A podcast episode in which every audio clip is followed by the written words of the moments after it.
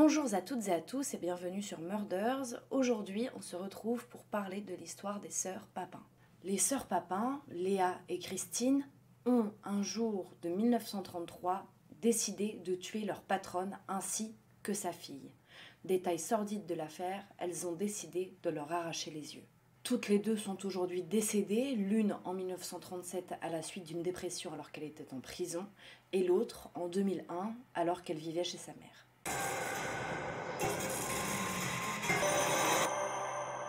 Les sœurs Papin sont nées de l'union de Clémence Deray et de Gustave Papin, qui lui était un cultivateur et euh, un alcoolique hein, par la même occasion.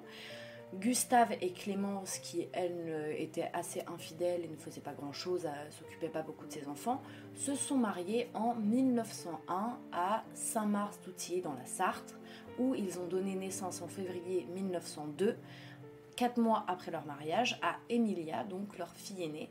Ensuite est arrivée Christine le 8 mars 1905, puis Léa le 15 septembre 1911.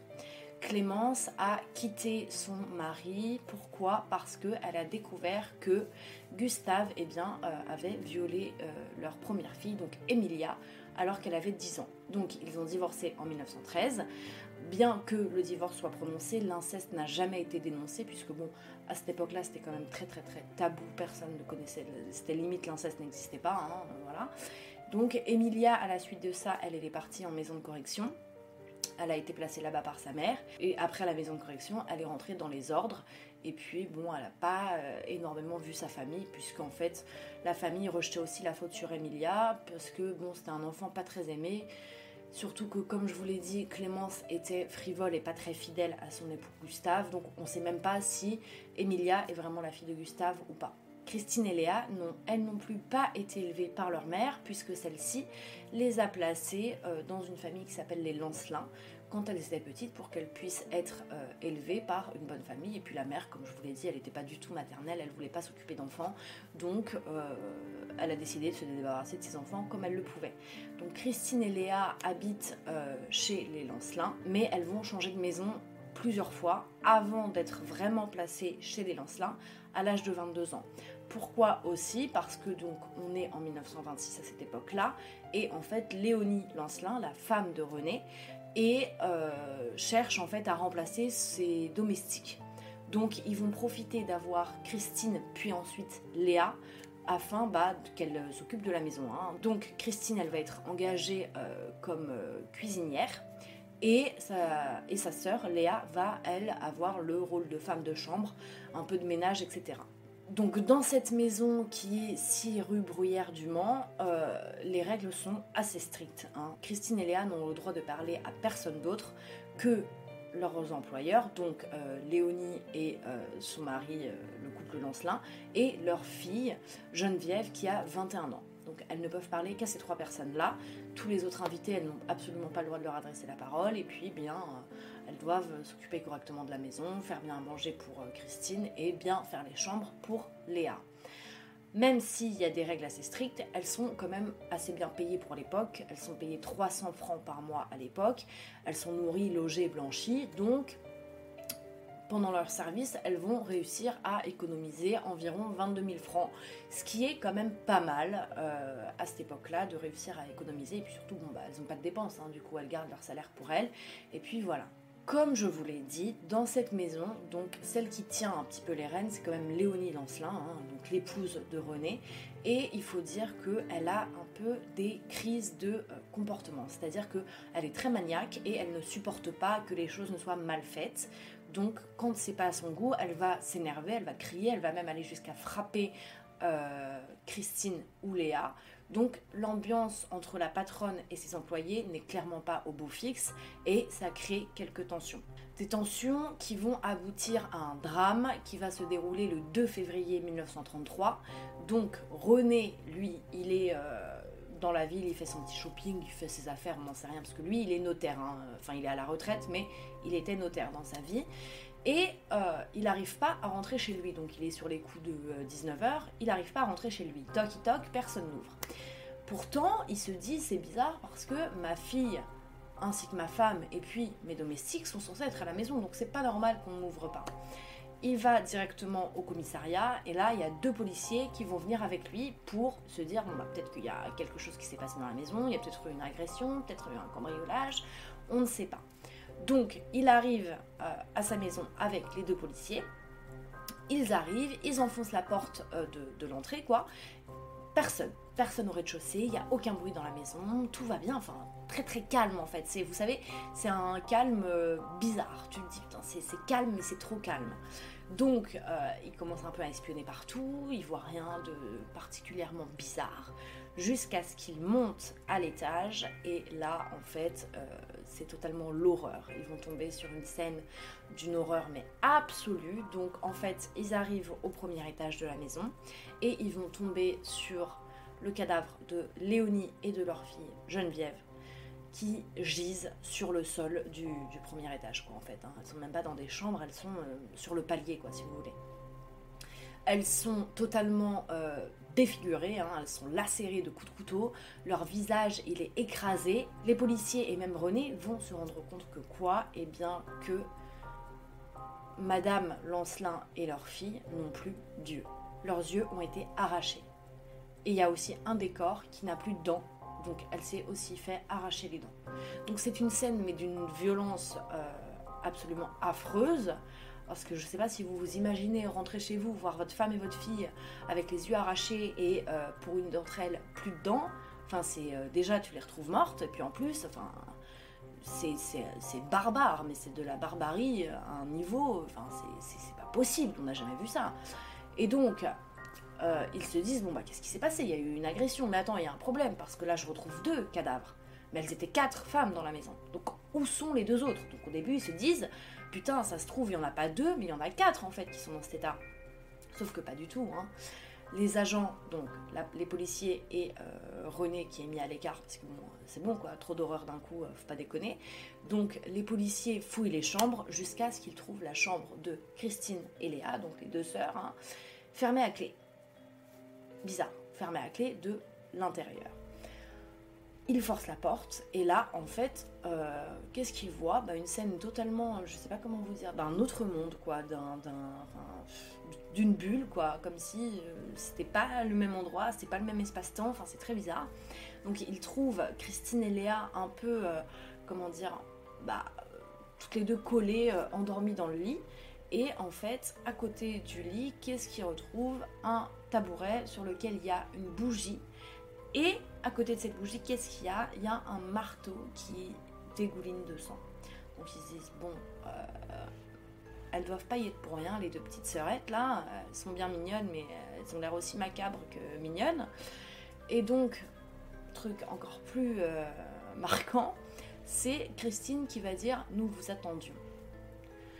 Donc, euh, c'est une scène, mais ça a dû être une scène d'un je sais même pas comment, j'arrive même pas à mettre de mots dessus, c'est inimaginable d'avoir la sœur avec le marteau à côté, enfin elles font genre qu'elles dorment, ou alors elles dorment vraiment, on sait pas, mais qui se dit ok on va faire genre de dormir comme ça, enfin c'est euh, leur scénario il est, enfin tu te barres toi quoi, non les filles attendent dans le lit, elles dorment ou elles dorment pas, on sait pas, enfin c'est bizarre. Et donc Christine dit nous vous attendions, donc elles vont directement avouer qu'elles ont tué Madame Lancelin et leur fille. Pourquoi? Parce que Madame Léonie Lancelin voulait leur filer une gifle. C'est pour ça que Madame Lancelin a été massacrée à ce niveau-là. C'était pour une gifle. Alors, la violence, c'est jamais bon. Mais bon, euh, quand tu veux pas te prendre une gifle, je sais pas si tout le monde va arracher les yeux euh, et euh, les dents de, des gens avec qui ils ont des petites tensions. Enfin, c'est pas possible, quoi. Enfin bref. Donc, elles avouent évidemment leur crime, hein. de toute façon, elles ne peuvent pas faire autrement, j'ai envie de vous dire. Hein.